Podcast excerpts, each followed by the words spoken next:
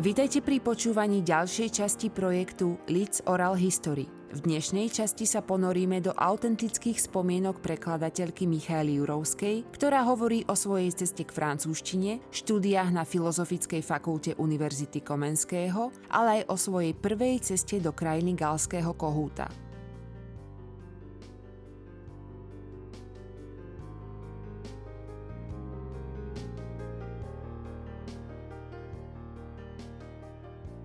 Francúzštinu som mala od nejakých 10-11 rokov ako súkromne, takže celkom prirodzene aj e, vzhľadom na literatúru a tak ďalej e, som sa vyvíjala. Ten vývin išiel tak, že som javila záujem o štúdium jazykov a tak ďalej.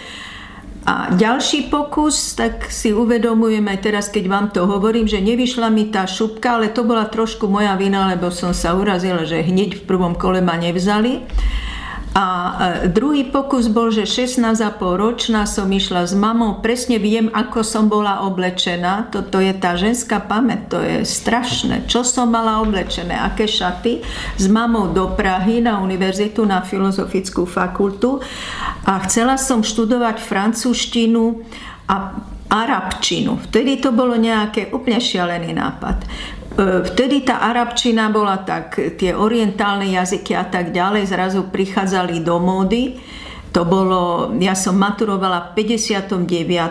a navyše ešte dcera našich známych, maliara Aurela Kajlicha, tá študovala, neviem, hindustančinu alebo čo, tak to ma tak občas nás navštívili to ma tak nejako priťahovalo, že francúzština a arabčina. A teraz som bola na príjmačkách. Tam som urobila príjmačky z francúzštiny a zrazu chceli, že ruštinu. No tá ruština, to už človek ani to vlastne nevnímal, lebo to bolo ako niečo kondicio sine qua non, že bez ruštiny ani na krok. Tak ešte nejaké otázky s ruštinou a tak ďalej a potom prišlo, že ma, že ma vzali, ale že na ruštinu, arabčinu. No tak ja som bez francúzštiny. Ja som povedala, že neexistuje. To, to sú také zlomy, si uvedomujem, keby som bola zostala v Prahe a tak ďalej, by úplne ináč by sa môj život bol vyvíjal, no ale ja som sa nechcela vzdať francúzštiny a vôbec románskych jazykov. Mne sa veľmi páčila italiančina. Otec s mamou, keď boli mladí manželia, už mali tri céry, no ale stará mama naviedla domácnosť, mamina mama chodili spolu e, na francúzštinu a otec samozrejme ako hudobník mal aj taliančinu. Tak to možno tiež tak nevedomky sa dostalo mi do krvi a tak ďalej. Potom som ani nerobila príjmačky, dalo sa to vybaviť, že prijatá na Karlovú univerzitu, že Jano Dekan tedy bol, to, s ktorým som sa potom skamarátila a tak ďalej, aj kamarát e, môjho otca, ale potom už keď otec zomrel, som ho dosť dobre poznala, archeológ, veľmi rozhľadený a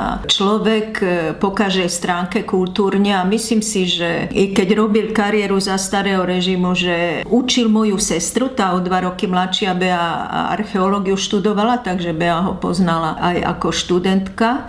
Myslím si, že dekan mnohé veci zachránil a tak ďalej, aj keď bol potom riaditeľom, myslím, že Slovenského národného múzea a tak ďalej. Takže Jano Dekan bol e, dekanom tak ma zobrali na francúzštinu, slovenčinu. Ja som nebola nadšená tou slovenčinou, pravdu povediac, lebo som celá, tam bola francúzština, arabčina. V Bratislave otvárali arabčinu raz za 4-5 rokov, tak som chcela francúzština, taliančina alebo španielčina, ale nebolo to. Každé 2-3 roky menili tie kombinácie, francúzštinu otvárali každý rok, ale ne, e, vtedy, vtedy nebola táto kombinácia len so slovenčinou. Potom sme si ale ako veľmi usilovný ročník, nás bolo iba 6, jediný chlapec, Štefan Saltik a 5 dievčat, tak sme si zobrali, v prvom ročníku mali ostatní Nemčinu a e, traja mali Nemčinu, no ale ja som mala na strednej a my sme mali španielčinu a pokračovala som 3 roky španielčiny mám aj dokonca skúšky u, vtedy bola docentkou, už tuším o pár rokov staršia, alebo ešte len asistentkou bola odbornou Nelida Noskovičová. Takže do tretieho ročníka sme mali francúzštinu, slovenčinu a popri tom španielčinu a chceli sme, aby sme mali tri jazyky, sme e, si dávali žiadosť na dekanát, no ale to sa nedalo hoci prvá polovica 60. rokov, ale toto nie. Tak tri roky som si urobila španielčiny a v treťom ročníku a štvrtom taliančinu u profesora Pažitku. No a nakoniec často rozmýšľam, že či to aj nebola chyba, že som sa predsa len na tú taliančinu potom dala a nie na tú španielčinu, lebo potom prišiel ten boom tej latinskoamerickej literatúry, doteraz ich ja milujem, ešte niektorých nemám všetkých prečítaných, ktorých tu mám. Čítala som ich aj vo francúzštine týchto latinoameričanov, vrátane Borgesa, lebo Francúzi vlastne objavili pre Európu Borgesa, Jorge Luisa Borgesa a veľa ho aj prekladali. Tak rozmýšľam, že či to bolo dobré, či tá taliančina, no ale Taliansko je tak nádherná krajina. To je, pre mňa je to, Taliansko s Francúzskom, to sú nádherné krajiny a nesmierne kultúrne a umelecké krajiny. V Taliansku je vraj vyše 70% európskeho dedičstva kultúrneho, pamiatky a tak ďalej tam je všetko na Sicílii od starých Grékov a tak ďalej a Etruskovia. Tak, takže toto tam zohralo úlohu, že blízko je a nezabudnite, že ja som vlastne končila polovičke 60. rokov, keď už sa začali otvárať dvere na západ. Ešte keď som študovala, sme vôbec nemali žiaden študijný pobyt e, vonku a tak ďalej.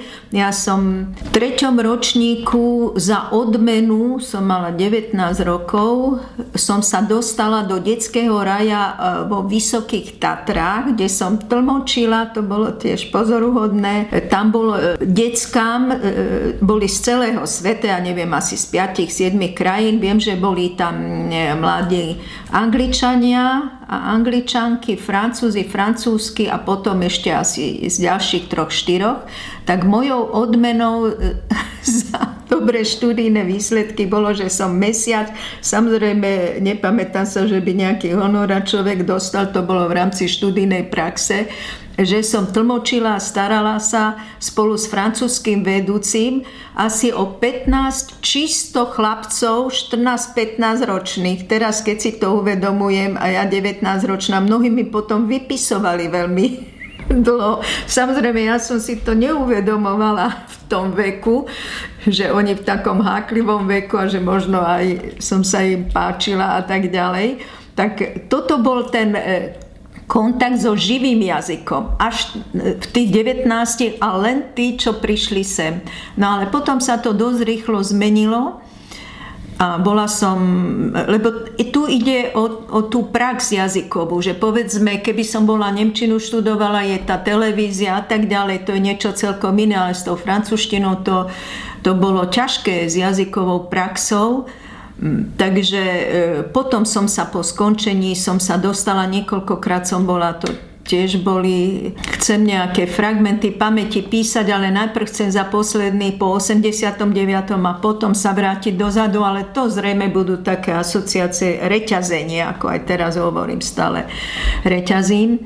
Jednoducho som bola trikrát s ľudovými súbormi, dvakrát s družbou z Trenčína, potom bol súbor Trenčan a tá družba z Trenčína, to už som bola upozornená, že, nie sú, že Trenčan nie je taký dobrý ako družba, to e, istá Heda, keby som vedela, jak sa volala, choreografka, potom robila aj v techniku choreografku, tu v Bratislave žila, tak s nimi som dvakrát bola, raz okolo Francúzska, autobusom sme sa terigali, ale videli sme celé Francúzsko a vrátane Monte Carla, bol, vtedy som mala 21 alebo 22 rokov, som myslím práve skončila a som s nimi bola sme videli Monte Carlo napríklad, okrem samozrejme herní, sme videli tú nádhernú botanickú záhradu a tak ďalej. Potom sme boli v oblasti koňaku, koňak, kde sme aj ochutnávali. Potom sme boli, všade sme mali ale predstavenia a ja okrem toho, že som celý deň tlmočila, nikto tam nevedel vôbec. To boli chlapci a dievčatá,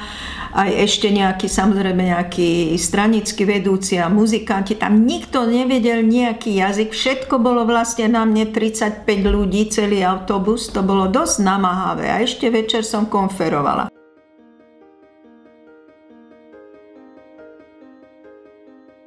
Počúvali ste ďalší diel zo série podcastov Leeds Oral History.